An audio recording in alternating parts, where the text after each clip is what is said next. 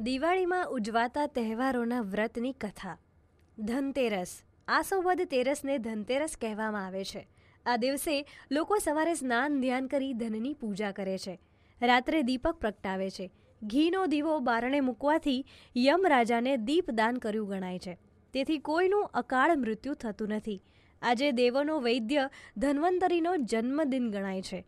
ધનતેરસથી જ દિવાળીના દિવસો શરૂ થાય છે. સામાન્ય રીતે વેપારીઓ ધનની પૂજા કરે છે. કાળી ચૌદસ. કાળી ચૌદસ એટલે આસો વદ ચૌદસનો દિવસ. આસો માસમાં છેલ્લું વ્રત છે અને કોઈ નરક ચતુર્દશી અથવા કાળી ચૌદશ પણ કહે છે.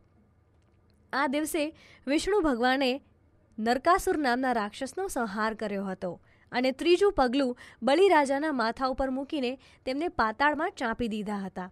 બલિરાજાને વરદાન માંગવાનું કહેતા તેણે માંગ્યું હતું કે આસો વધ ચૌદશથી કારતક સુદ એકમ, આ ત્રણ દિવસ પૃથ્વી ઉપર મારું જ રાજ રહે અને તે દિવસોમાં જે તેલથી અભ્યંગ સ્નાન કરી દીપોત્સવ કરે, તેને ત્યાં લક્ષ્મીનો વાસ થાય.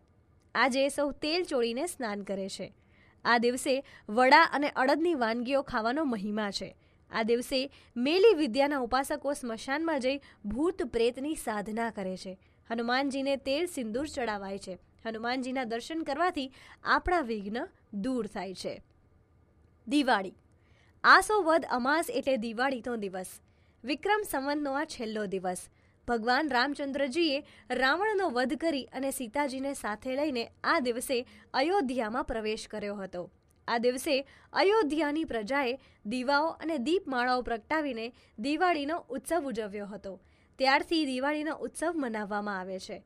વર્ષનો આ છેલ્લો દિવસ ગણી તે દિવસે વેપારીઓ ધંધાના હિસાબની પણ પતાવટ કરે છે અને ચોપડા પૂજન કરે છે. બાળકો ફટાકડા ફોડે છે, રંગોળીઓ પૂરે છે અને એકબીજાને દિવાળીની શુભેચ્છાઓ પાઠવે છે.